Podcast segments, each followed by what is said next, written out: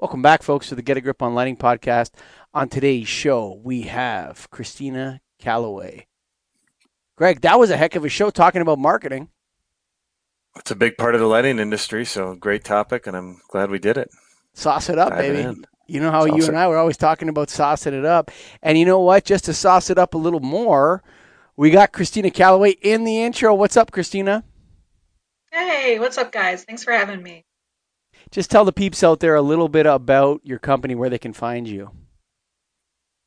Sure, it's my company's Spark Media, and the website you can find me at is sparkmedialtg for lighting.com. And my email is callaway at sparkmedialtg.com. I don't know if you should have put your email out there because there's some crazy listeners to this show. You might get hot blasted with a whole bunch of emails. But uh, before we get to that, Greg, we got to go light made easy, man. K E Y S T O N E T E C H dot com, baby. KeystoneTech dot com. Marketing and lighting. I don't know if anyone. Oh, there are not many people that do it better in Keystone. They have a great marketing pieces. They have the right spec sheets, as we're going to talk about today in the show. They have great product too.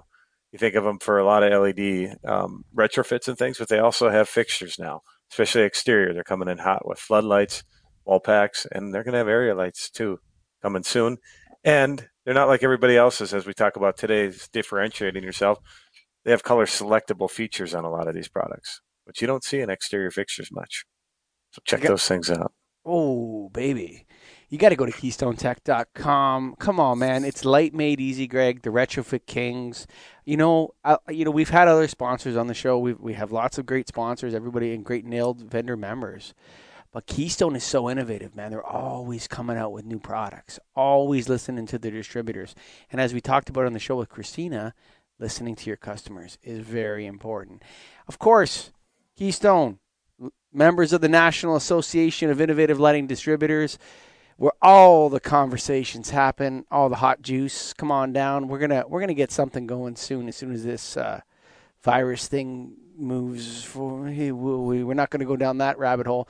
But for right now, Christina Calloway, she's here now. She's going to come out to you hot in a second on the Get a Grip on Lighting podcast. Welcome to the Get a Grip on Lighting podcast, Christina Calloway. Thank you. Glad to be here. Say hi to Greg Eric. Hi, Greg. Hi, Christina. Thanks for being on. Thanks for having me. I love somebody that's excited about Pulse Start Metal Halide. That was the first thing that stuck out when I read the bio It was the greatest thing too. ever. yeah, sure it was. That was exciting technology back in the day. I, you know what? I mean, I, I'm, I'm not a, I don't dislike it. Um, I think that there are better alternatives today. But tell us a little bit about how your past, you know, the HID. What, what, what was it about HID back in, in the late '90s, early 2000s that was so hot? Well, Pulse Start technology was really the first uh, new technology that spoke to an energy reducing light source. And at the time, LED was known, but it was only in the form of flashlights and, and very early technology. Uh, it wasn't wasn't adopted widely. And HID, uh, actually, Venture Lighting was, I believe, the one of the first, if not the first, to develop a, uh, a high intensity discharge energy reducing alternative to traditional HID lamps, in particular high pulse or I'm sorry, high pressure sodium lights. Um, you could really cut the energy, get a better quality of light at the time, and that was really kind of the the first discussion. Pulse Start as opposed to Probe Start, right? That's what we're talking about. Right, right. It it allowed for the lamp to uh, strike and become bright i- in a quicker time frame than that sort of waiting after you flip the switch. Uh, you had to wait for it to warm up. So pulse start was also a quicker strike to get the arc tube to glow quicker. You wouldn't have the delay. You know, it's interesting how how different lighting technology is now, like striking stuff like that. You know, capacitors like striking and, Right. and startup and de- deionization to take the lamp back so it can be restarted. You know, people that come into lighting past 2010 have no idea about that, Greg. No, not the Pulse Start metal halide. They've heard metal halide, but Pulse Start. That's what's fun about Probe it. is start, Paul you can, start, You can run Super- into some weird ones out there. super metal halide. Yeah, Super. that's super metal halide. MS. The uh, open rated, so there's no, um, so you don't have to worry about, um, what do they call it, non-passive failure. That was a big innovation. Yeah, so they had a shroud inside the lamp that would take the impact should that arc tube explode. And that really changed the game as well because now you could uh, install uh, a replacement to high pressure sodium in big high bay, big big warehouses and have a brighter light, which really made working in that environment much better. You could see better, the contrasts were better. You were saving energy, and oh by the way, it's a safer alternative than having a bulb crash and burn on over your head while you're trying to do your work. But um, obviously, since then we've come a long way. And with that, you know, all the other components were all the other components that were necessary to even get the lamp to light. I mean, you you did. You had capacitors, you had starters, you had the ballast, and you know, it was just a lot of equipment to just get light. And boy, have we come far from that. So why aren't you selling Pulse Start metal halides now? Well, I'm happy to say I'm not selling lighting anymore at and uh, I mean, I think we've all seen what's happened to the industry as far as the uh, commoditization of lighting. Um, you know, a flat panel, a tube, uh, a can light. It's all pretty well leveled in the playing field now, and of course, margins aren't the way they used to be uh, when initially when LED was first adopted. It was much more expensive than it is today, and you know, everybody uh, in the chain, down the chain from manufacturer to distributor, were making their money trying to get this new technology adopted widely uh, in the field. And now what we've seen is sort of a leveling out of efficiencies and pricing, and unfortunately, margins for everyone in that chain have, have largely shrunk, and uh, there's a lot of competition. So I found my myself uh, utilizing my network, utilizing my connections, and uh, the people that I have grown close to in the lighting industry over the years to provide a different type of value um, that is outside of schlepping flat panels. So there, I got two things to say right here, just for the entire industry. Okay. Number one, I hate flat panels. There, I said it. Personally, I think it's the worst thing the lighting industry has ever done. Um, so, That's a but big statement. but Worst. The worst. no, well, well, maybe low watt T8 tubes would have been worse, but most people won't be able to relate to that. We have the 30 watt, we have the 28 watt, we got a 27 watt. You know, that was worse, um, more ridiculous. But uh, I hate flat panels, whether they're round or square. I sell tons of them. I have no idea why anyone would ever buy a flat panel. But hey, I'm in the lighting game, so I got to sell them ship, ship, ship, ship, ship. But uh, Yeah, yeah. I hate flat panels. So there you go. The second thing, Yeah. though, is you're in the marketing business of lighting. Okay. Correct. Like, why does lighting lighting is so sexy with the way they talk about things? Like, you know, um, full spectrum. You know, uh, you know, non-passive failure. That's an explosion. No, no, no, no, no, no, no. I don't know what you're talking about with this explosion thing. That's a non-passive failure event. No, the light bulb exploded. No, it didn't. That's not what happened. Why is lighting so good with labeling and naming and what? Because you have to go back pre-LED to get into it because it's a long history of smoke, mirrors, and sauce and sizzle. Why are we so good at this, Christina? Well, we've had to be in order to survive. I mean, frankly, lighting is is one of the last things that someone thinks about so long as it turns on when you flip the switch, right? So the, the mm-hmm. whole idea of marketing and lighting is to make people believe that they need the next greatest thing. And the next greatest thing might be the fact that my downlight is CCT selectable or that I get an alert on my phone when someone turns on a light in my house and I'm not there.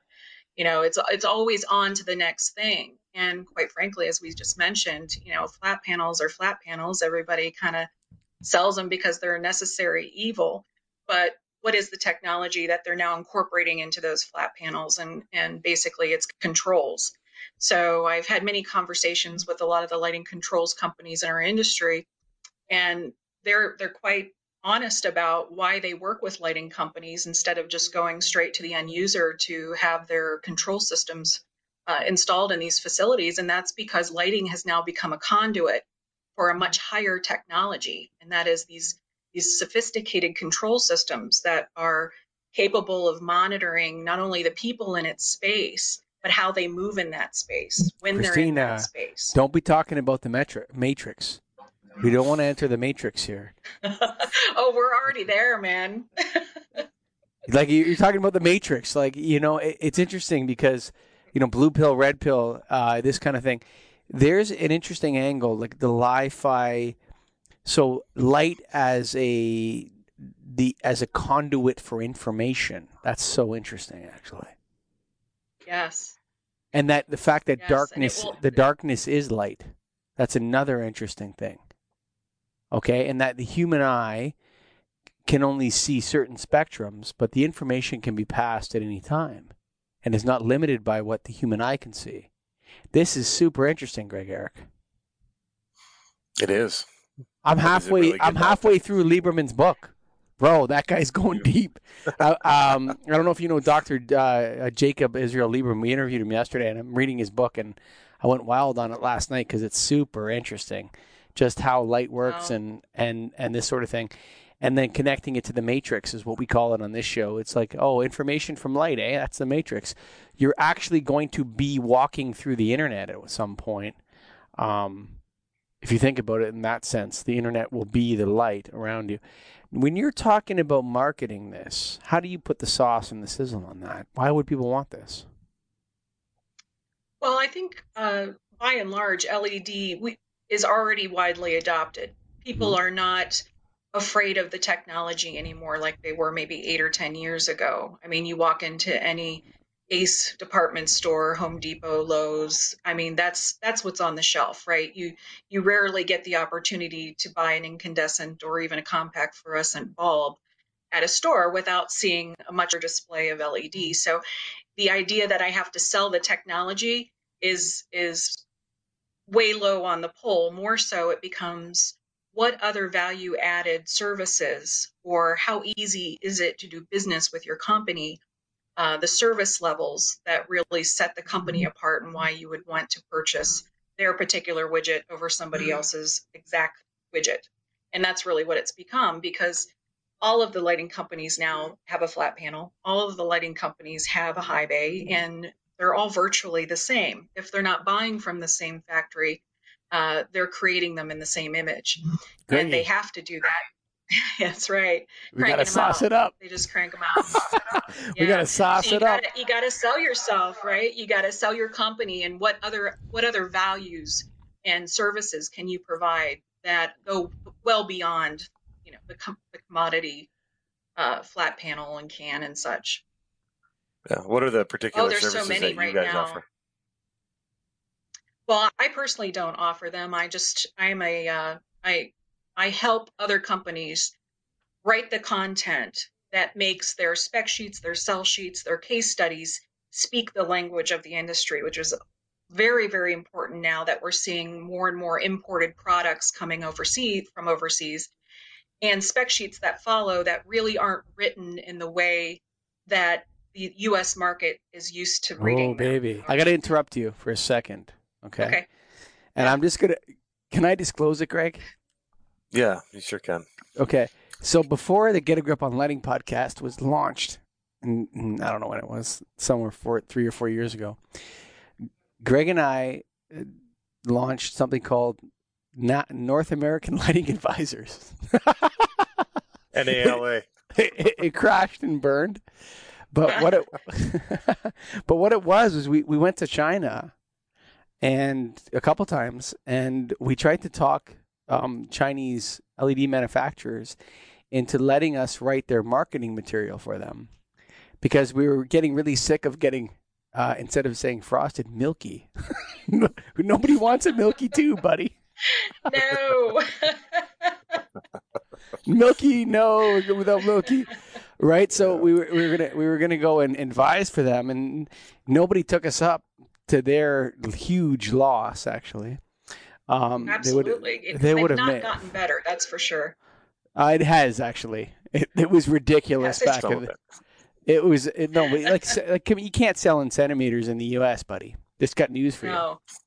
Like, Right. okay, like I'm just gonna I'm gonna save you a million dollars and tell you that nobody knows centimeters south of the 49th parallel, and in Canada, most people don't know centimeters either. So take that Yeah, right. stuff, take that stuff to Europe. Um, so, but you know, this idea of uh, of um, translating the message, not from Chinese Right. into English, but just from you know, you know, taking it from one position to the other. Um, but what is the message? I think it's vitally important to convey that whatever product from wherever you're sourcing it from or manufacturing it, the message has to be that it's a reliable source of light. I mean, at the end of the day, people are paying money for this and in, in large projects at that. So there's names that are written on these projects that carry a particular weight, um, whether they're the, the large ESCOs, whether it's a large national account, a large distributor. You know, there's a lot of hands that touch that product before it's installed. And so it's vitally important that the customer has a level of confidence that their investment is protected. Who is the customer? Becomes, well, everybody actually. No, it? who? So uh, no, no, no, no, no, no. There's different kinds of customers. There's certainly. Greg and I. We're one type of customer. We're lighting distributors. There's contractors. And there's end Right. users. Who's which customer are you talking about? Well, I think it's whomever is purchasing and installing the product. So the person that's basically on the hook, so that would be either the ESCO or the distributor ultimately, because if there's a failure, it's them that has to bear the burden, not only of getting the, the new product replaced, getting it installed, but then saving face with the end user customer that, you know, you're there to take care of the issue should there be one in the future. So you're working on uh, manufacturers' cut sheets and maybe their catalogs and things. Are are you doing a lot with websites? Are you doing social media? What else are you doing on the marketing side? Yes, yes, thank you. I am doing social media. Uh, as far as website design, I'm not a graphics person. I'm not a website SEO op- optimization type uh, service. I can't provide that, but I do have partnerships that I've aligned myself with so that I can recommend a resource should one of my customers require that. And quite frankly, that's been uh, an equal side of my business, to be honest, because what I found is uh, a lot of the new, and I'll call them more of a tier two type supplier, whether it's an importer, uh, an assembler, or even a distributor that doesn't have the resources to pay a $75,000 salary for a full time marketing person.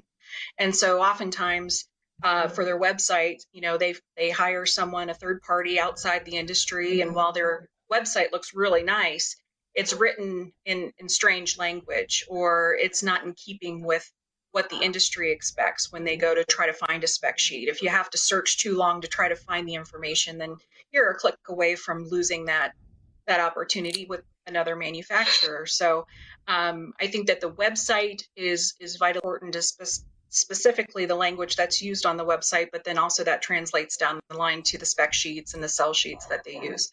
So um, yeah, so I have a couple guys that I work with that do that uh, very well. And that's been great. Um, for me, though, as far as the online presence, which is a necessary evil, LinkedIn is kind of, you know, uh, our industry's way of really at a glance getting to know what's going on. Uh-huh. Um, but yeah, LinkedIn is where like people from foreign countries harass me.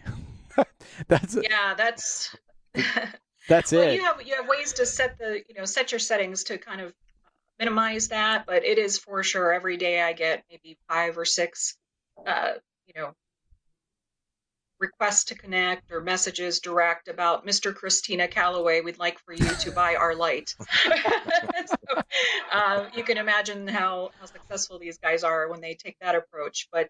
Um, aside from that, too, you know, it's brand awareness. If if you're out there and nobody knows about it, uh, the odds that you're growing your business or growing your brand are pretty slim. So it's a necessary evil, but it's also a time suck, right? Online anything is a time suck.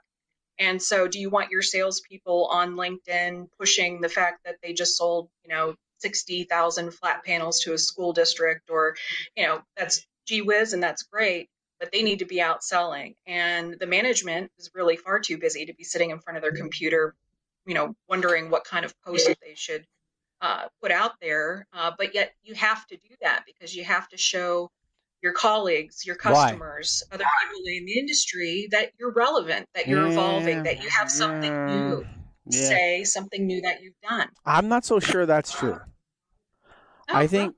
I, I think like sometimes social media posts are kind of giving out information that shouldn't really be given out. You know, it, well, it's I'll not you, that you can't already find on their website.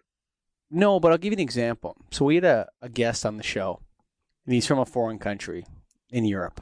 Okay, came on the show, and all of a sudden, get a grip on lighting hit the the charts of two countries in Europe, like boom. So like thousands of people in those countries listened to the show because he went on it. And he emailed me. I sent him this and said, "Hey, hey, look, look what happened. A lot of people that care about lighting in in your area of the world you know, caught our podcast, and here here's the stats. And he said, "Can you do me a favor?" I said, I said, "What's that?" He said, "Can you post that on LinkedIn for me, and just at me or whatever?" I said, "Oh, yeah, sure. Why?" So I wrote him back like, "Why don't you do it?" And he he said, "You know, it's kind of like not cool to do that where I'm from." Right? And there's something about the braggingness of social media that the, that there there's something to it that is hubristic and annoying. And it, it's an it's it's more allowed in America and less allowed in Canada, but becoming more popular in where I'm from in Canada.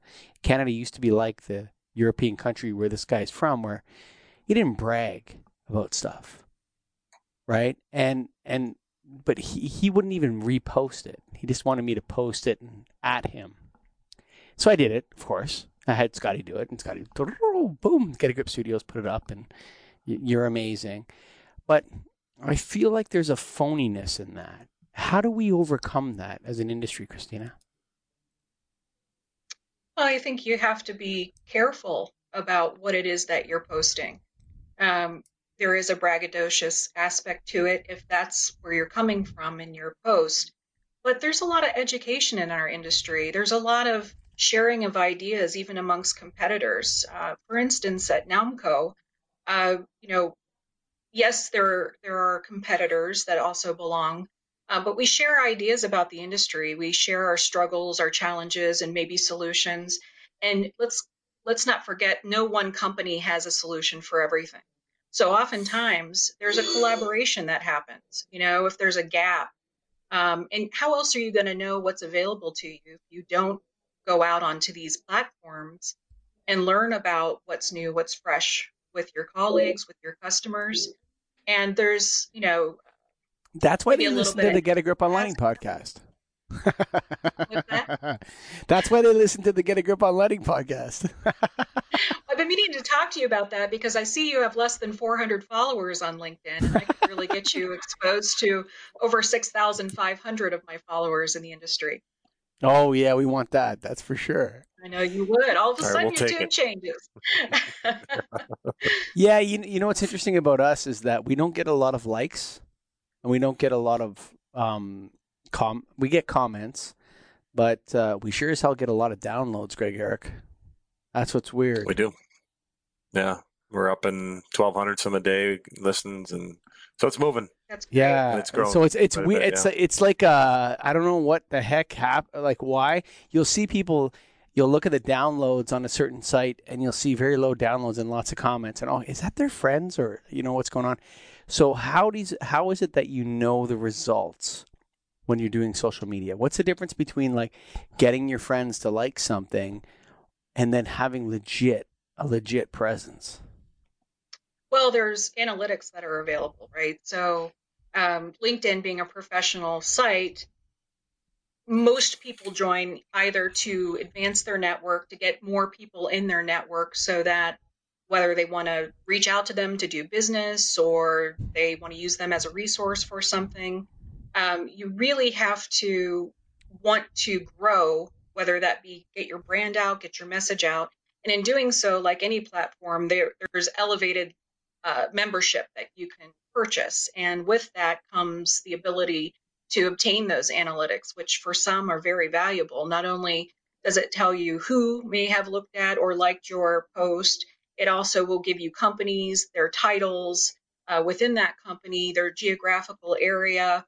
I mean, there's a lot that you can really glean from that taking an ad out in a publication, for instance, doesn't really provide you. Well, I, I wouldn't say that has that goes for everything but the today's lighting distributor that Neil puts out. The today's lighting distributor print ad is fantastic. It really is. you know, but I understand I understand the temptation towards metrics. Right? Metrics are important. Um, right. and in the online world you can get information about how many times your post was viewed, for example. Um, but the marketing art is a black magic art. What's your secret, Christina, outside of the metrics and all that? How do you sauce it up? I'm not going to give that away for free. Dang it. Good answer. Uh, uh, what made you start this business? What was it? Was there one factor that just said, I got to do this now and it's because of this, or you just gradual? COVID.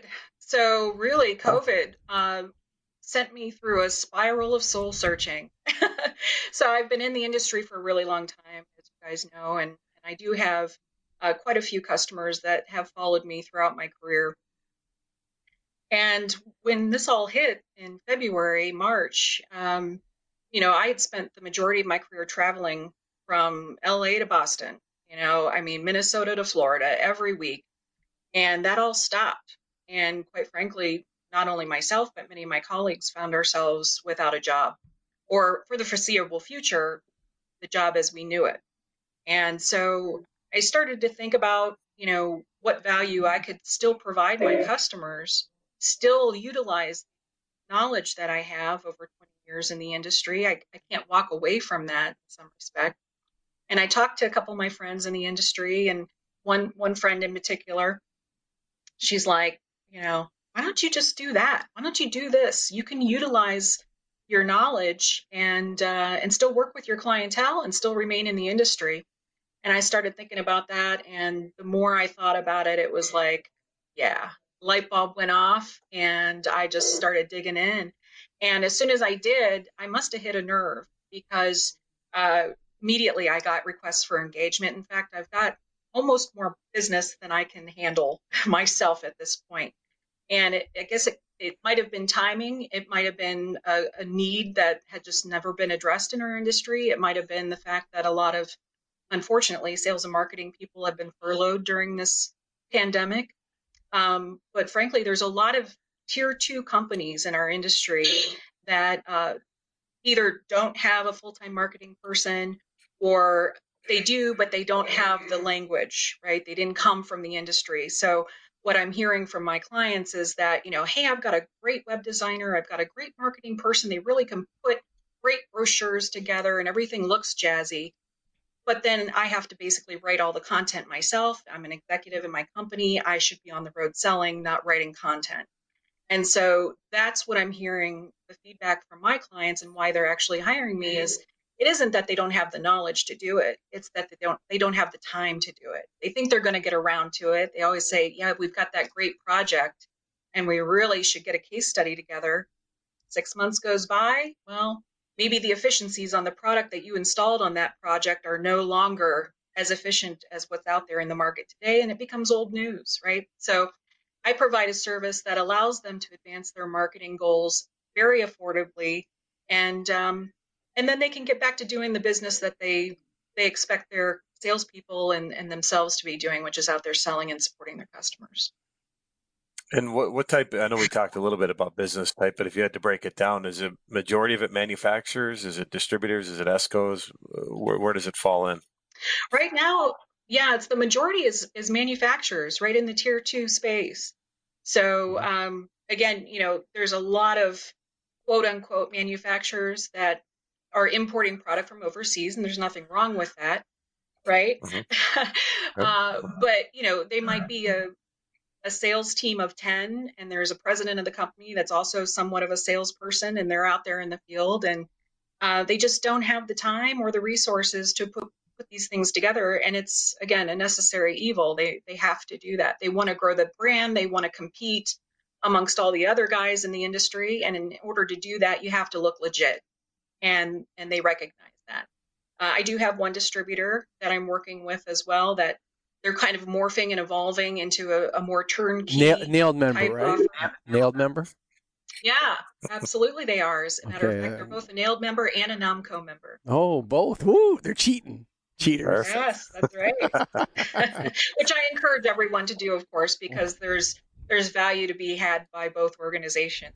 Oh yeah, for sure. And if you were going to put together, without giving away your secrets again, but just tips for lighting companies for marketing, what should they be doing other than hiring you? We know that, but what other little things should we all be looking at? Well, you know, certainly spec sheets are costing them money because while they might not be getting the feedback, their spec sheet on someone's desk is being compared to someone else's spec sheet. Mm, great point. And you know, if it's if it's apples to apples, you both got a you know a, a gee whiz nice high bay, and you both are made in America or assembled in America. What sets it apart is a really poorly written spec sheet. Makes it look cheap, right? These guys don't know what they're doing. Versus the guys that have a little bit more of a cleaner, straightforward spec sheet that speaks the language of the industry, gives the data that's needed in order to make a sound decision when you're comparing product. But the you know it's interesting. I I I, always uh, when it comes to these spec sheets, the sizzle, the, the the sauce, whatever you want to call it, I always compare it to wine. Oh. And why do I compare lighting to wine? Because most people don't know anything about lighting, and most people don't know anything about wine. So Well, they both come in a box, right? yeah, Okay. there you go. I think Greggy's into box wine up there in Minnesota. That's Oh, a- yeah. yeah, he loves that box wine. You should come out with a hot box wine, actually. But you know, so y- y- nobody knows anything about wine, and nobody knows anything about lighting, right? So you say, "Hey, uh, Jimmy, go buy a bottle of wine." Hey, Jimmy, go buy the lighting. Um, he goes to the he, he goes to the store, and he, he's looking at the shelves, and but you know Italy, you know whatever, and he's looking around and he sees this nice bottle of wine with a really cool label on it. Right? It's got a cool label. And it's presented nicely. That matters so much, man. Like most people don't realize that nobody's going to get into your product as much as you think they should get into it. They need to get hit with something. In the lighting business, that's the spec sheet. Right? So the which spec sheet are you going to put in front of your customer, right? You know, if you're a distributor, you're going to drop that Keystone, nice Keystone cut sheet. Whew, there it is. No spelling mistakes, laid out properly, whatever it is, right? And and you know, or you know, are you going to put this other guy who's calling the tubes milky? You know, um, that's weird. You know, so it's there's a point of sale where the uh, at the point of sale at the at the moment of truth at the decision point marketing perception feeling that's so important Right. It's it's lending credibility to your brand, right? And if you don't have that, while your product may be just as good as everyone else's, it it has a cheapness about it. You know, if you if you didn't go that extra step to make sure the spec sheet is written in a way that speaks the language of the industry, is in keeping with the framework that we're used to seeing. Um, what else have you skimped on? You know, well, maybe you didn't care about that enough. Maybe you didn't care about the fact that you know, this container quite up to snuff, or the screws in your fixture are no longer stainless steel, or the gaskets maybe got cheapened out. I mean, it speaks a bigger issue uh, for your brand. It really cheapens your brand. And you just, it's vitally important. I can't stress this enough to keep it in the language of the industry because that spec sheet gets seen if it's a new construction in front of an engineer and specifier, which will laugh you out of their office, but an agent as well. It's critically important to get an agent's mind share. In their agency may have five salespeople, may have 25 salespeople, and they may have 20 lines to sell or they may have 80 lines to sell. But there are commonalities amongst all those manufacturers, and I'll tell you, if you're having a hard time getting sales from your agents, it's probably because there's something that you're doing in your spec sheets that aren't in keeping with the other lines that they're comfortable selling. When they when they walk into a distributor and a distributor says that they you know they've got a great high bay project, they need 80 high bays, and you've got five lines on your line card that have high bays, and you give them your options, and one of those options is just represented on a piece of paper with a bunch of verbal vomit that doesn't make any sense. You're out of here. Now, will the manufacturer ever hear that feedback? I don't know. But the agent doesn't take you seriously, pushes the lines that they're comfortable with that also are a reflection on their agency. This is a this is a brand, right? This is a high quality brand. This is a spec sheet that you can trust the data, the way it's written, and you understand what the product is versus, you know, just throwing some data on a page and put a picture on it. So I think that you know these are some in some cases in a lot of cases the very first introduction to your brand is that spec sheet and it starts at the agency level and it works its way down the chain in my company i'm the owner but i'm also the complaint department i love complaints mm. i love a good complaint like what what what what it's went an opportunity wrong? Yeah, what Right. went wrong? To, it gives you the visibility because the person that has the coulions to call up and bitch, that person is so valuable because for every one of those people that actually calls you up and says, "Listen, buddy, this sucks. You got to fix this. You guys suck. Your your business is shit." Really? Tell me more. What else don't you like about it? I didn't like this, and he, da, da, da, those guys are the best, or gals are the best, because those Right. people, for every one of those, there's probably a thousand people who don't say anything. Absolutely right. Yeah, it's an opportunity to get better. Oh yeah, sure. I love those people. They always leave happy with me because I I tell them, tell me more, tell me more, Yeah. tell me more, give me more of that feedback, that love. You, you know, we I get all manner of criticism and I love it. And a lot of people shut that down. They think it, it hurts their ego. But that's where the gold is, man. Listen to that person Absolutely. who's got the guts to call someone up and say they suck. Those people are so valuable to you.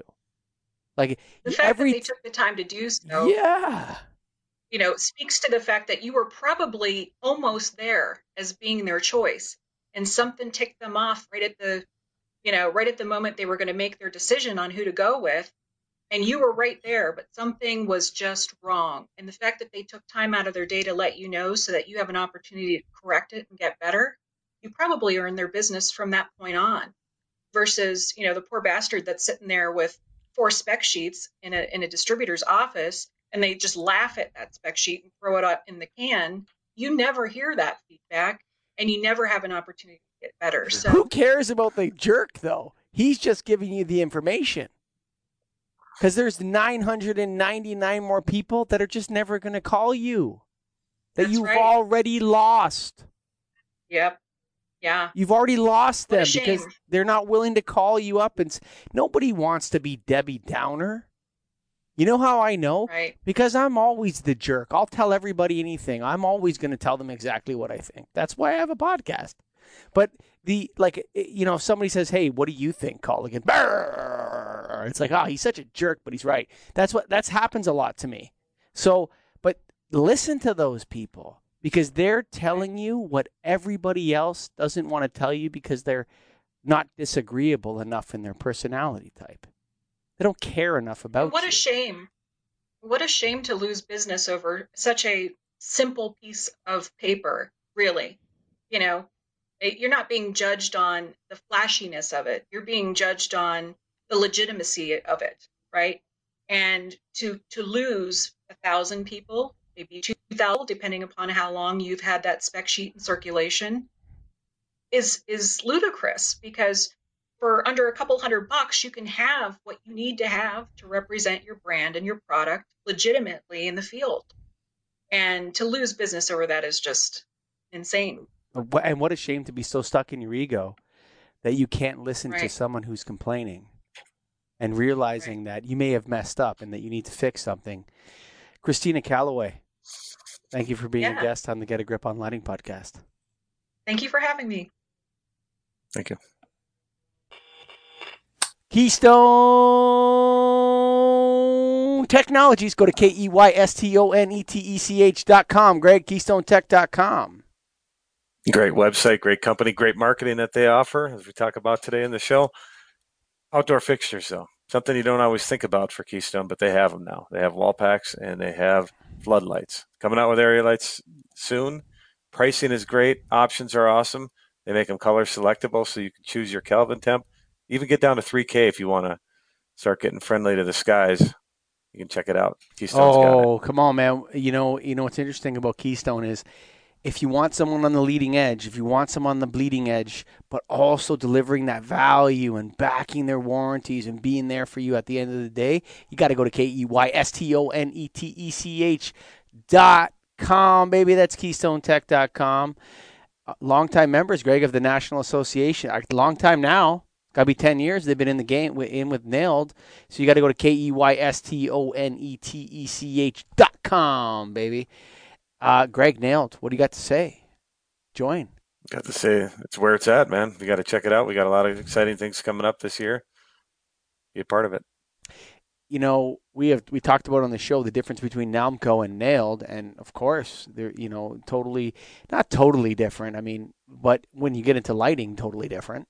You know, if you're outside of lighting, they kind of look the same, but different organizations. If you're a distributor and you're not associated with us yet, what are you waiting for, man?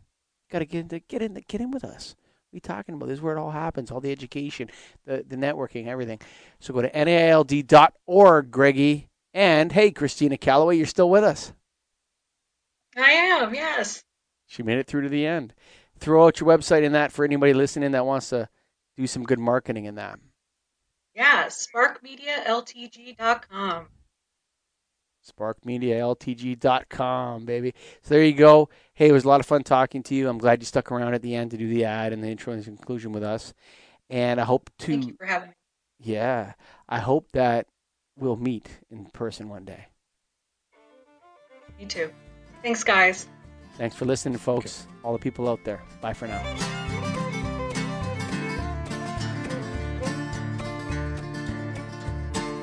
Written on the rectory wall, there's a sign there for all. If you are lost, the Lord is there to find you.